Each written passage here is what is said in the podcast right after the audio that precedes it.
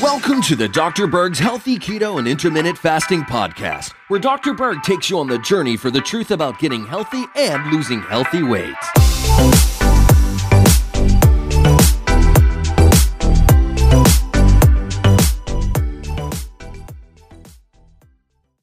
Now, typically, when you think of herbs for the liver, you think they're very, very beneficial. And most herbs are very healthy for the liver, especially those that are bitter. There's all sorts of phytochemicals that support the liver. An herb that's very important would be milk thistle or stinging nettle root. Two very, very powerful herbs. Uh, there's a lot of plants that are good for the liver as well. Dandelion greens is very good for the liver. And there's many, many more. But there are herbs that are a bit toxic to your liver in large amounts. But the six herbs I'm going to talk about um, don't affect everyone, but a certain population they do. So I want to bring them up to increase your awareness. So the first one we're going to talk about is kava kava. Now, kava kava is great for relaxation. It's good for stress. And if you're consuming it traditionally, you're going to consume the roots. You're not going to do the stems or the leaves. And unfortunately, certain um, nutritional companies, to save money, they'll use the whole plant. And that's when you get into trouble because the stems and the leaves are, are a bit more toxic to the liver than the roots.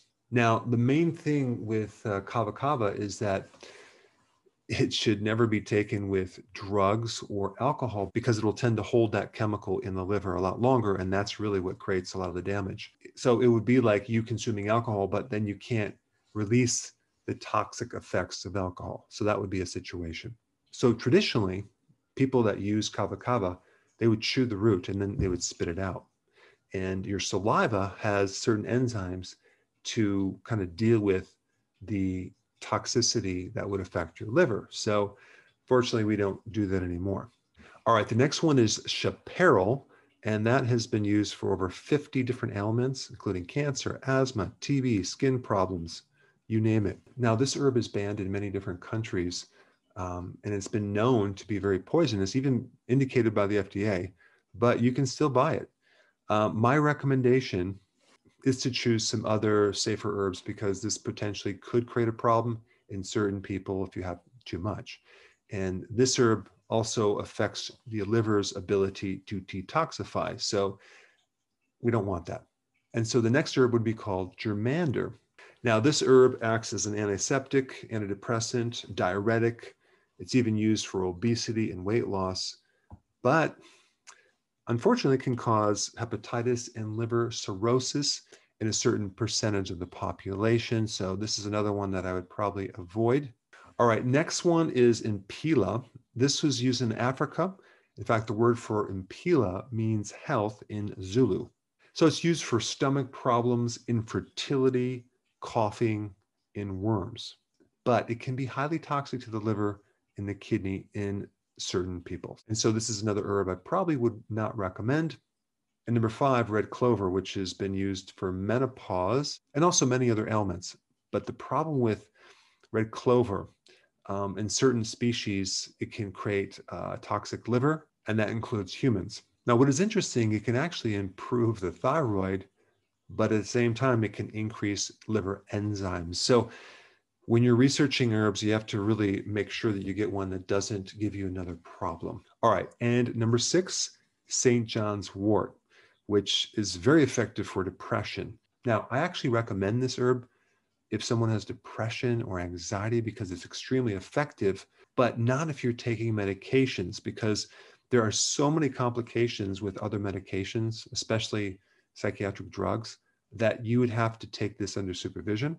So if you're not taking any medication or drugs, I think it'd be okay because it's very, very effective. But even though it, it might not cause liver damage directly, it can create indirect damage because how it concentrates other medications. And last note on this um, St. John's wort, I mean, think about what what competition that this goes up against. We're talking about a uh, the major anti-anxiety, antidepressant medication. So again, I also don't know how unbiased some of this research is against St. John's wort. And so my recommendation is if you're taking other medications, get supervision. Hey, before you go, real quick, I have a course entitled How to Bulletproof Your Immune System. It's a free course. I want you to take it. And here's why. Here's you. Here is your environment. Everyone is focused on this over here, avoiding your environment. But what about here? What about strengthening your immune system? That's what's missing. This course will show you how to bulletproof yourself.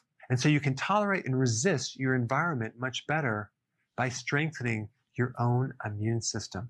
I put a link down in the description right down below. Check it out and get signed up today. Hey guys, I just want to let you know I have my new keto course just came out. It's a mini course. It covers all the basics and how to do it correctly. You can get through this in probably 20 minutes at the very most. So if you're interested, click the link below and get signed up now.